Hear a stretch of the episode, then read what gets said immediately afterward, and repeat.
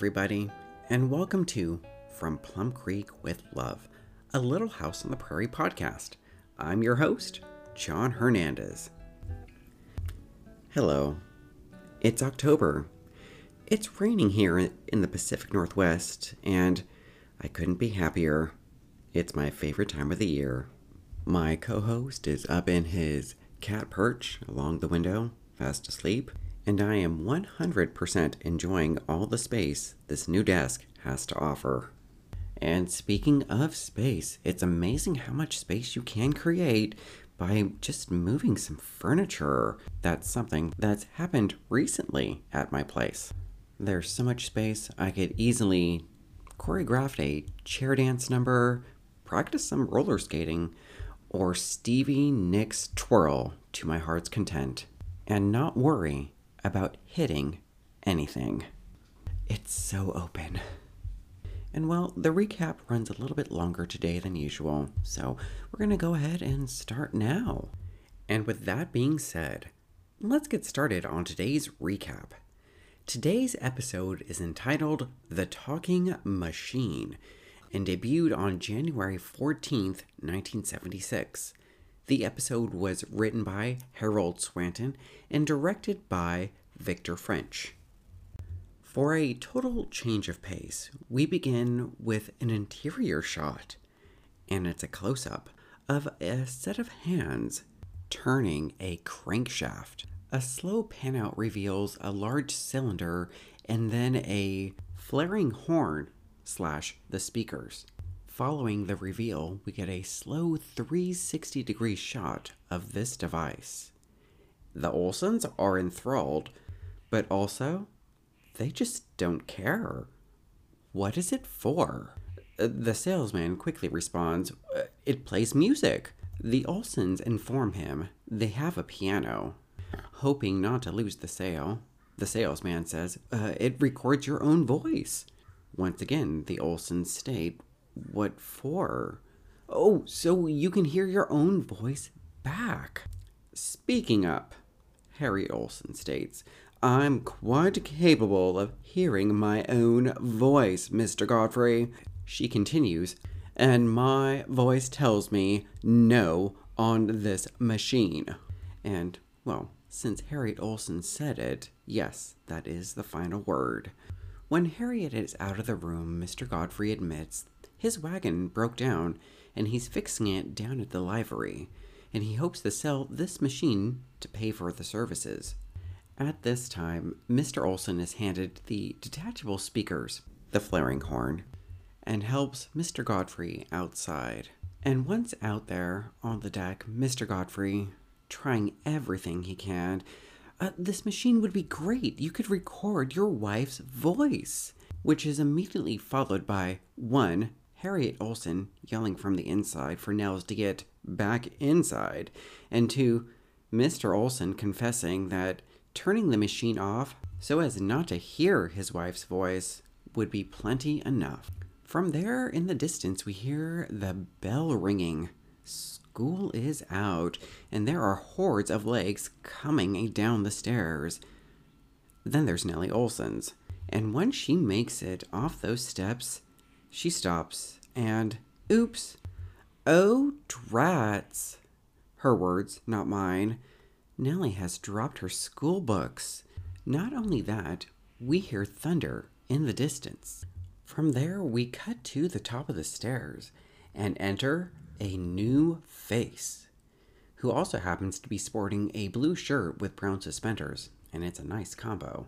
In the distance, leaving school, Mary is stopped by her sister. Mary knows what's up. Laura is pulling the same old trick, stopping to tie her shoe so she can wait for that potential beau. And what is his name? Thank you, Miss Beadle. His name is Jason. And Miss Beadle can't help but congratulate him on all the work he's already shown in class. Not only that, but we find out Jason conducts experiments. And Miss Beadle is thrilled. Maybe you could do a special report one day on your experiments. And one, there's a groan from me because that's just extra work. And, well, it sounds like Jason also agrees. But not only that, he seems to be in a hurry. Heading down the stairs, he encounters Nellie, who is desperately trying to persuade him to stop by the mercantile. She's offering up penny sour balls, licorice, and eventually sarsaparilla. Jason, however, seems pretty focused. Sorry, in a hurry, gotta go, maybe tomorrow. And he runs off. Following him is Laura, who tells her sister, Tell Ma I'm gonna be late. I failed to mention, before heading off, Laura does make a sour face to Nellie Oleson. In trying her best to keep up, Laura passes by the feed and seed and eventually into the fields, where we hear more thunder. Continuing to run, which can be described as aimlessly at this point, Laura trips and face plants into the field. But that doesn't stop her. She gets up, she looks around, and eventually notices Jason coming out from behind some bushes with a kite. And picking herself up, dusting herself off, and trying all over again, she approaches Jason and mentions, Oh, I was just passing by, and I couldn't help but notice that I saw you out here the other day as well. And looking at Laura, Jason replies, It's too late. What? Jason is a little upset because the storm, it's moving on. Not understanding why Jason needs a storm to fly a kite, she immediately volunteers to be, I guess for a lack of better words, a lab assistant to help Jason get the kite up in the air regardless. I'm a good runner. And well, Jason doesn't seem completely thrown off to the idea and allows Laura to help out. And seconds later, they get that kite up in the air. And I have to mention, this is one of our usual Victor French signature shots a zoom out from an overhead perspective. This time it's Laura celebrating and dancing in circles. With the kite up, Laura runs over to meet with Jason, and continuing her lab assisting, she is handed the kite string as Jason pulls a key from his pocket. And we immediately cut to the Ingalls, where Mary is coming home. She tells Charles that she got an A on her math test, as well as the news that Laura is going to be a little late. Oh, did she get a bad grade? Mary assures him she didn't. She's in love with a scientist. And back out in the field, Jason has decided to call it a day. These clouds are moving on, and they're not really any big kind of clouds. Laura mentions the whole if at first you don't succeed, get yourself up and try again, try again. Jason mentions how Benjamin Franklin never gave up, and that's how he got to be president. And there's a slight pause for me on that. But thankfully, in the next scene, at the Ingalls dinner table, this Benjamin Franklin presidency is also new information to the family members. In fact, Mary's the first one to call it out with her own facts, and Laura's defending this information. And well, big sister Mary doesn't hold back is it true because Jason said so?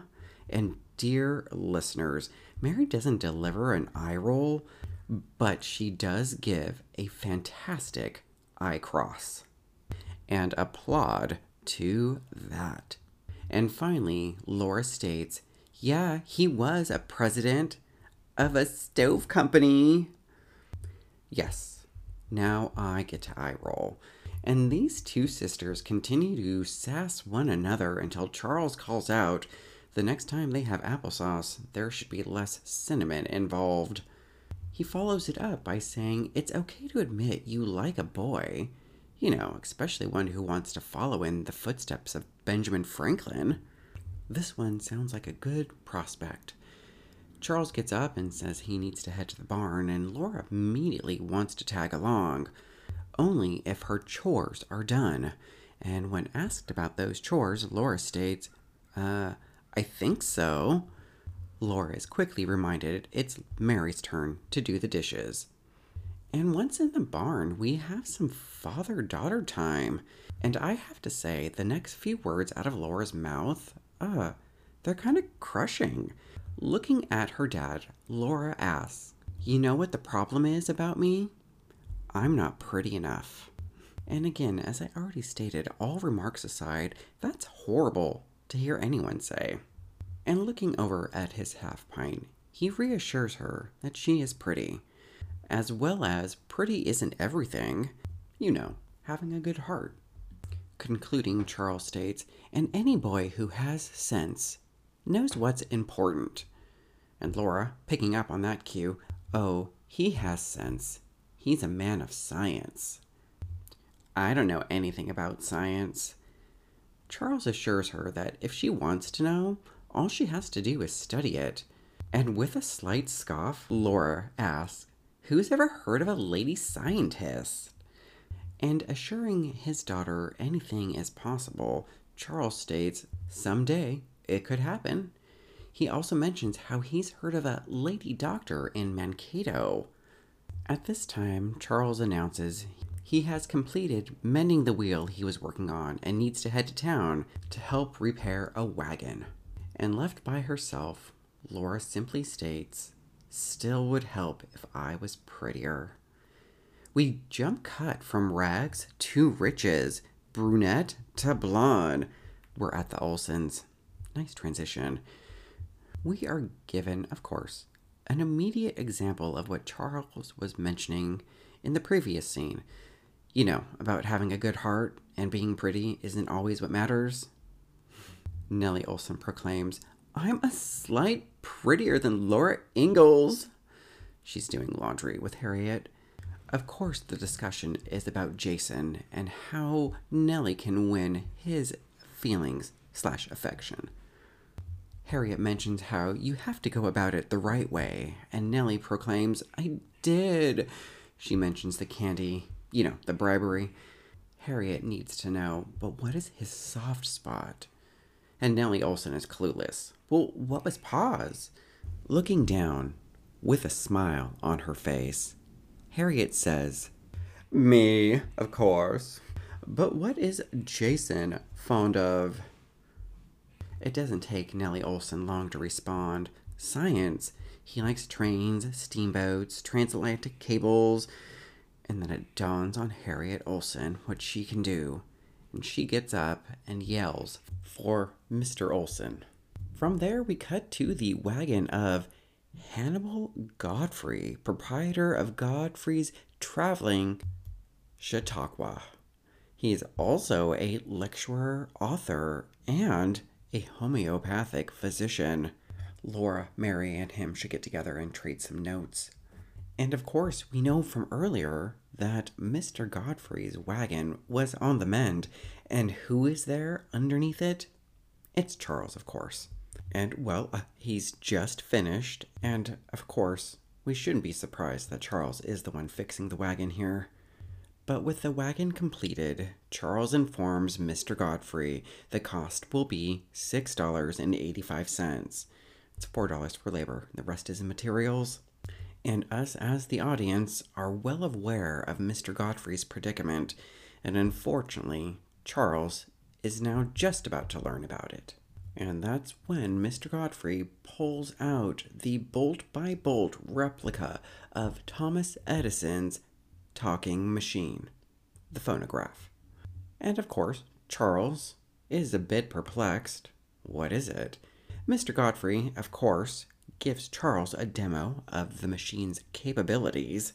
He records the phrase, I am a talking machine invented by Thomas Edison, and I belong to Charles Ingalls of Walnut Grove. And upon playback, Charles expresses I've never seen anything like it. That's because it was invented last year. Charles mentions, yeah, that is pretty cool, but it's not going to pay my bills. And cue Mr. Oleson. Yep, he's come in to purchase that talking machine. And Mr. Godfrey does a quick explanation of the circumstances, and, well, regardless, a deal is struck and everyone gets what they want. Mr. Godfrey's wagon is fixed and he can head on out. Charles has paid off his bills and then some. And Mr. Oleson has that talking machine for Nellie.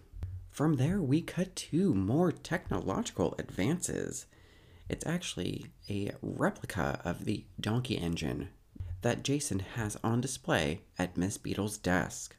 Rosemary is attending school today, and we just get edits of Laura and Nellie Oleson and their eyes they're making towards Jason. Jason is mentioning how one day wagons will have steam engines and not horses. Willie Oleson immediately yells out, We will not! Jason continues on with the possibility of flight also, thanks to steam. Jason sounds like a little steampunk. There's a snicker from Willie Oleson, but Miss Beadle mentions how there was once a famous man named Leonardo da Vinci who predicted the same thing. So what have we learned? Willie Oleson raises his hand. That a man named Leonardo does something is as dumb as Jason. Oh, Willie. Something tells me Nellie Oleson might have a few choice words to share with Willie at home later. And not only that, Willie is sent to go stand in the corner. The scene is disrupted by loud thunder overhead. Jason asks to be excused, and Miss Beadle agrees to that, mentioning that she will be expecting a report tomorrow. Laura also heads out after Jason. I'm his lab assistant. They're both excused. And well, not having it, Nellie Oleson runs out in pursuit, only to announce that she has a talking machine of her very own. And well, being for the benefit of Mr. Kite, this storm is raging. Their clothes are already soaked all the way through, so that's why it seems a little unusual to Laura when Jason instructs her to open up and stand under the umbrella. Ella. Ella. But the most important thing that needed to stay dry was the ribbon Jason pulls out from his pocket. It's okay if the string is wet. It's what Benjamin Franklin said to do. And according to Jason, this storm is a gollywhopper. And taking shelter under the umbrella, Jason explains the entire experiment. And to Laura, the idea of electric fire? Ooh, I don't know if I like that. Jason concludes it shouldn't be long now, and the reason we know? It's all about the key. And like a fool, stepping out from under that umbrella in the middle of a thunder and lightning storm, Laura heads out and touches that key. Of course, just at the exact same time, the kite is struck by lightning, and, well, Laura is thrown off of her feet backwards shocked. And I'm not surprised. And Jason proclaims, We did it! It's a 100% pure electricity! Just like Benjamin Franklin! And sitting there, Laura nods her head. Yeah, it sure felt like a 100% something. Jason continues to celebrate, thanks Laura for her help, praises Benjamin Franklin, and the two of them are dancing in circles. We finally did it! We made electricity! As the storm continues, we get another Victor French overhead slow zoom out, and I just have to say, this scene plays on a little too long. Laura's voice does get a little irritating after a while. But cut to stacked wood, and a slightly damp Charles comes to collect. Inside, everyone is working to get Half Pint warm. Charles is laughing, while Caroline makes the remark, You and your friend need a new hobby. Laura is very quick to point out, It was a scientific experiment. It was fun. I felt electricity. Mary is coming down from the loft with a pair of droopy pantaloons. To Laura's annoyance, Laura continues to share the outcome of the entire experiment. However, she does fail to mention about getting thrown off of her feet because of the electricity. Maybe I'll be a lady scientist. She then proclaims how wonderful it feels. Really wonderful. And the scene closes with a sneeze. from Laura. Cut to up in the loft, and Laura is once again reading in bed. It's not history this time, it's the wonders of science. Mary mentions how Laura will most likely be kept home because of her sniffles tomorrow from school. Laura protests, I am not sick. It's just an inflammation of the nasal membranes. And well, we can easily say Mary is stupefied at this. Laura comes back, you know, it's from a germ. And once again, Mary lets it be known oh man, I want to see a germ. Laura then starts to describe a germ. It's long and green, it has spots and legs. Mary, whatever. You play in the rain, you get sniffles. It's just the way it is.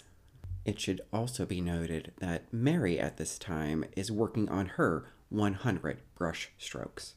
The two have a little more sisterly banter before Charles tells them to turn out the lights. We cut to Nellie Oleson doing some needlework out on the deck of the mercantile Harriet Oleson pops her head out and tells Nellie to get inside. It's chilly, and she doesn't want Nellie getting the sniffles. No, I'm fine. Let me be.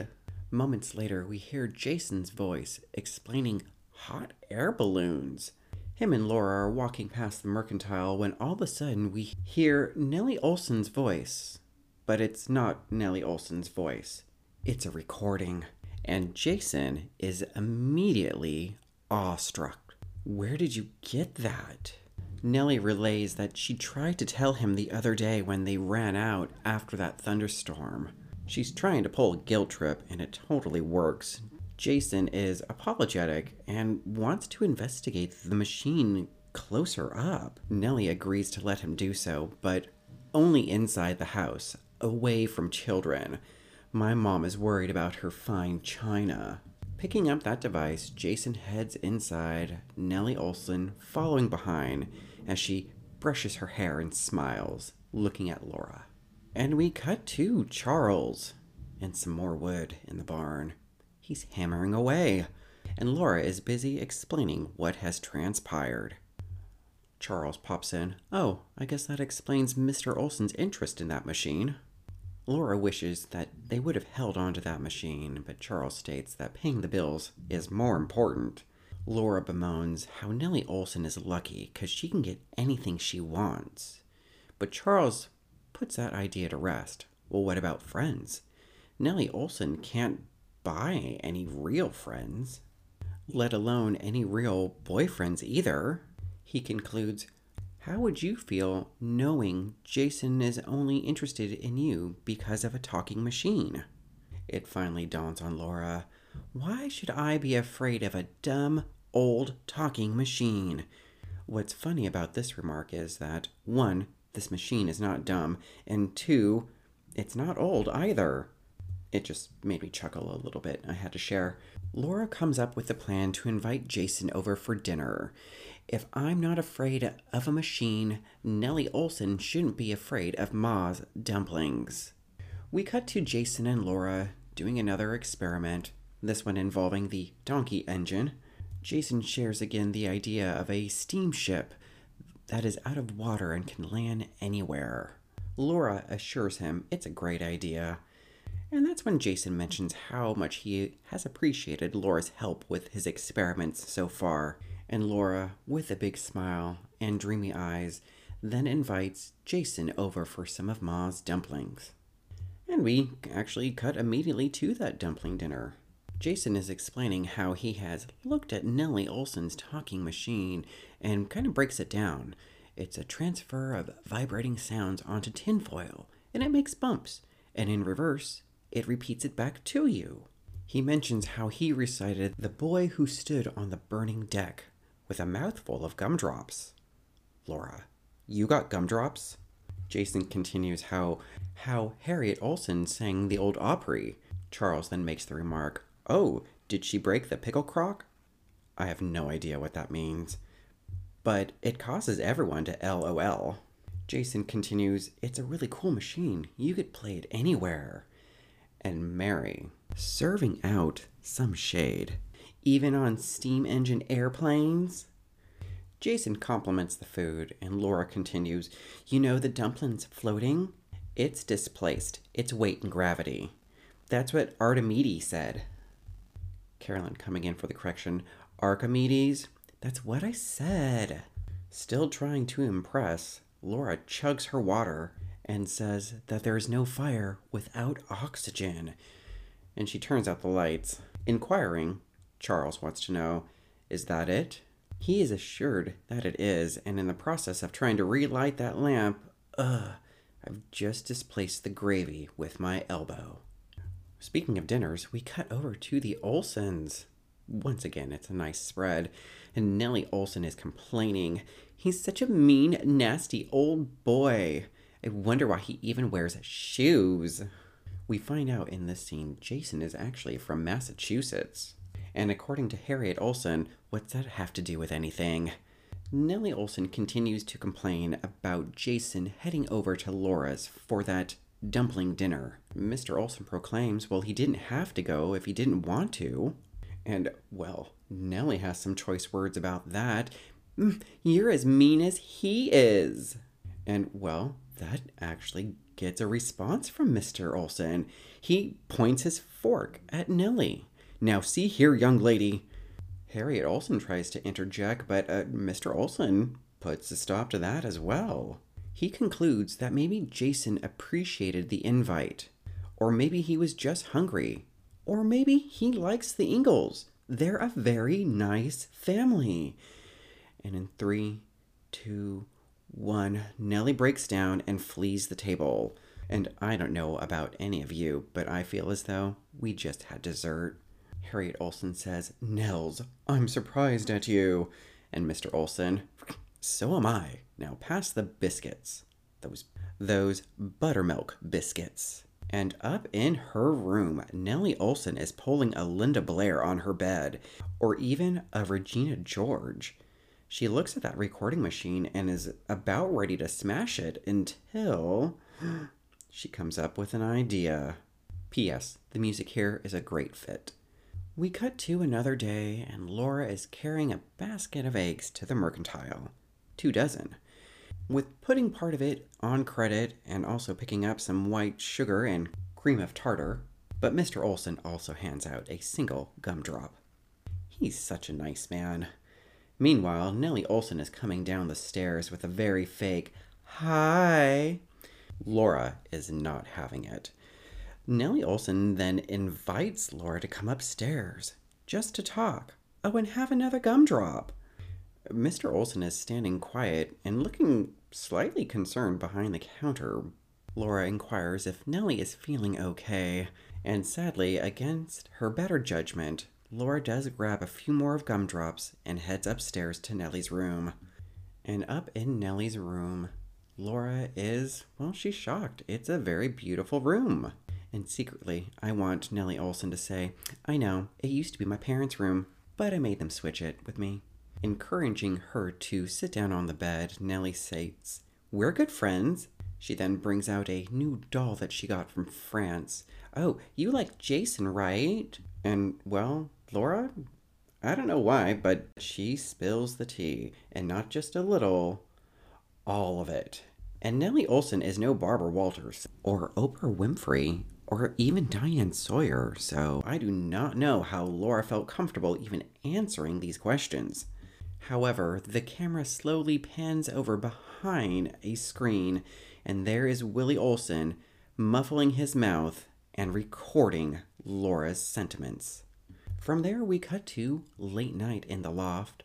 Laura's getting ready for bed, and that's when she says how Ma says to turn the other cheek when getting to know some people. That's when Mary states, Well, remember what Pa says. You can turn the other cheek, but watch out. Laura believes the friendship she has now with Nellie Oleson is genuine, and Mary, I'll believe it when I see it. Once again, Charles from downstairs yells up to the girls to head to bed, and it's in these final moments before sleep we're informed that Nellie Oleson is bringing her talking machine for show and tell tomorrow. Spit. And we cut to that school day, and Jason is explaining the recording machine. Any questions? Sticking up his hand, Willie Oleson needs to know can he make it fly for us? This kid. He's immediately sent to the corner once again. And now for a demonstration. Nellie Oleson starts to turn that crank. And oh man, the spit has hit the fan. Sitting in her seat, Laura is hearing herself. All of her thoughts and feelings in regards to Jason are now being played for the entire classroom. At the side, Miss Beadle demands Nellie Oleson to stop. But Nellie doesn't. I can't. The lever's stuck. As she's continuing to turn the crank. Well, that doesn't stop Miss Beadle, who slightly pushes Nellie Oleson to the side, and Laura gets up and leaves. P.S. Rosemary is working some puffy sleeves. She's giving off some Swedish milkmaid vibes. And P.S.S. Jason is just simply sitting there in silence, staring at his desk as Laura goes running out into the fields. And out in that field, Laura stops and settles for a cry. And wow, coincidentally, Laura looks up and there's that red ribbon with that key still attached. Mary comes running up from behind to comfort her sister, and Laura, just embarrassed, begs her sister to leave her alone. She is humiliated. And FYI, Mary gets some wobbly chin as she's watching Laura. It is definitely a very sisterly moment. And we cut to Charles breaking soil, and Mary comes across him and confesses what happened to Laura. With the talking machine, Laura's feelings, and Nellie Oleson's deception. Unhitching the team and instructing Mary to take the horses back, Charles heads out to find Half Pint. And Laura, well, she's under a tree with that ribbon and key in hand and that's where Charles finds her. And although Laura has already expressed feelings towards Johnny Johnson and Henry Henderson, this time around, Laura is humiliated. But why, Charles wants to know. Those are your feelings, and it's not bad to have those. But Laura's just assuming the worst. He's gonna think I'm a silly goose egg and he'll never speak to me again. And from there, she expresses how angry she is with Nellie Oleson. She said she wouldn't tell anyone. She said she was my friend. And all the time. Laura throws herself into Charles's arms, and he reassures her it's okay. And Laura just can't help but wonder out loud, I don't know what I'm going to do. But Charles reminds her it's okay, you don't have to do anything. You didn't do anything wrong. You're not supposed to hide away the feelings you have about people. Everyone wants to know that somebody loves them or needs them or cares about them. And Charles states, well, if he liked you before, think of how much he will like you now, now that he knows your own feelings. It's not a bad thing telling people how you really feel. And although Laura agrees with all of this, she says, Well, the action was so hurtful, the deceit. And sadly, that's when Laura proclaims, I don't want to do science no more. Inventing things just hurts people. Pretty much telling her to reconsider that idea, Charles states, it's not the invention or inventor, it's the use of the information afterwards. Now, I'll see you back home. Laura heads back home, and I have to say, Charles looks a little PO'd. And we cut to Charles walking up to the mercantile, and the music is slightly foreboding. I love it. And upon entering the mercantile, Charles demands to speak to Mr. Oleson. In fact, he speaks over Harriet Oleson, and he mentions the school day, the talking machine, and Laura's feelings about a certain boy that were recorded without her permission. Harriet Oleson, oh, it's no biggie. And Mr. Oleson, finally putting all the pieces together, was this about a boy named Jason? Charles mentions he usually wants the girls to take care of their own issues themselves, but in this case, this was a little much. And Mr. Oleson 100% agrees and he calls Nellie Oleson down the stairs, as well as to bring down the talking machine. To the side, Harriet Oleson says, Nels, I do think. And Mr. Oleson, well, don't. And well, let's give Mr. Oleson a round of applause. When she's downstairs, Mr. Oleson asks, Did you play your talking machine at school? And well, before we even get an answer, Nellie Oleson throws Willie under the bus and said he recorded it. Only because Nellie told me to. They are both immediately sent to their room. Mr. Oleson apologizes and promises it will never happen again. And after Charles leaves the mercantile, and Mr. Oleson sets to task with some corporal punishment. Harry Oleson protests, and I'm slightly conflicted, but at the same time, I so want something to happen to Nellie Oleson. From there, we cut to late night up in the loft. Mary is reassuring her sister that everything is going to be all right, and Laura is not entirely buying it. We also find out that Mary is actually quite popular with the boys, and Laura, not so much. However, she is assured Jason still likes her and that she should try to get some sleep. And she holds on to that key as she closes her eyes. Life was easier before liking boys. And there's a hallelujah from me on that. It's another day, and Mary and Laura are heading to school, and they see Jason at the foot of the stairs in the distance who then immediately picks up a book and pretends to read. A silent Nellie and Willie Oleson also head into school. And when all the children get inside, Laura is greeted with Jason hearts Laura written on the blackboard. But that does not stop Laura. She is persistent. She takes her seat despite all the laughter in the classroom. Miss Beadle and Jason are the last ones to enter. And well, Miss Beadle brings it. She has had quite enough of all of this and is going to find out who wrote that on the board. She even calls out Nellie Oleson. Haven't you done enough? And Nellie Oleson admits, uh, it wasn't me. I, I, I didn't do that one. That's when Jason, in the back of the room, stands up and confesses to writing it. Because it is true. And well, it's like the clouds breaking away on a sunny day. Looking around the room, Miss Beadle tells everyone to get back to business, and Laura, in her seat, looks back, and there's a smile exchange between her and Jason. From there, we cut to an overhead shot of Jason and Laura in the woods, holding hands, and we get a voiceover, which tells us Laura's not entirely sure she wants to be a scientist. But according to Laura, it's a fine thing to know he loved me.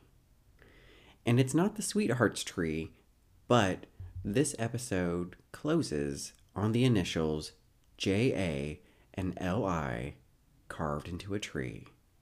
And the one question I just have to ask what does the A stand for? Before we get on to reviewing and rating this episode, I would just like to begin with. That's my post it stack. Sometimes it's just easier to write things down instead of typing them. Mr. Hannibal Godfrey tells us that his replica of Thomas Edison's phonograph was a year old. Looking up basic information, Phonograph was created in 1877, so it's 1878. However, it didn't get a patent until February 1878, which makes me wonder if this device would have been available to replicate to the public. And now, I would like to take you back to season 1, episode Survival where U.S. Marshal Jim Anders tells us 16 years after the South Dakota Indian Wars, and I now have to officially admit I want to live in the prairie verse because time is not a thing. According to both of these historical mentions, the year is 1878, as well as 1879. How long? was 1878. that Survival Blizzard was last spring, and since then, Grace Snider finally gets invited to the spring dance by Mr. Edwards, and a few episodes later, they get married on Thanksgiving. And Reverend Alden's birthday was five weeks later. So let's just get to reviewing and rating this episode. All right, I think we can say it now. Nellie Oleson is such a bee. And no, not the queen bee. Prior to this, it was all about the name calls and the taunting. But this time around, yeah, Nellie Oleson went a little too far. I mean, I will admit, mostly what we've seen Nellie Oleson do is just be a brat and use words. But this time, although she used words, they weren't her own. So here's a nice example of going above and beyond being a bee. And as much as I want to say the word, this is a family show. So I would say here, this is where we get that line drawn in the sand between Laura and Nellie. Because Laura, she's not going to fall for this again. Well, I say that, but you know, I really don't know. But fingers crossed, Laura will second guess every time she has to confide with Nellie. And although this episode has been littered with Mean Girl references, Harriet Oleson is not the cool mom. Also, it seems as though this is our first episode where we talk about modern technology. Modern technology in the time of the prairie, which again, we don't know when it really is. Prior to this, all we've seen is a train and a microscope. And that microscope was back in Mankato. So, as yet another story about Laura following her heart, her young heart, in regards to bows, and giving us some technology on the prairie, there were some cute moments. And speaking of cute moments, let's talk about this week's Little House moment. I don't know about you, but I've been there. Once. Maybe twice. Maybe a few more than that. But that moment, that expression on Laura's face when she hears her own voice, that moment of embarrassment, that humiliation. Yeah, I'm raising my hand up because I've been there too. And, well, of course, gonna grow from that circumstance. So, that big time humiliation, well, that first time big time humiliation, it's simply put just one of those learning experiences. And with that, let's get to finally rating this episode. The inclusion of science was, you know, a great catalyst for the rest of the story. Uh, but again, these kids are just coming out of nowhere. But seriously, here's where we see Nellie Oleson really take it over the top with being a bee. And Laura learns that lesson that uh, friends can be two faced. But not Willie. Willie's just a brat, regardless. And, well, Laura's heart seems rather fleeting. This is the third boy that Laura has liked since the series has begun. And, well, I do have to admit, each one has been an upgrade from the previous one. But it's a story we've kind of already heard before. So it's a nice exchange to have heard Laura talk about her self esteem in regards to her looks, because that's actually something we haven't heard Laura discuss before. But at the end of the day, I'm going to give this episode, The Talking Machine, a rating of four and a quarter bonnets. And well, those are just some of my thoughts and feelings about this episode, and as always, I wouldn't mind hearing any thoughts or feelings you have about this episode or any previous episode. You can reach me at the Instagram and Gmail account from Plum Creek with Love. If you're listening to that Spotify playlist, I hope you're enjoying it. And with that, we come to the end of another episode of From Plum Creek with Love, a Little House on the Prairie podcast. I'm your host, John Hernandez, and until next time, take care.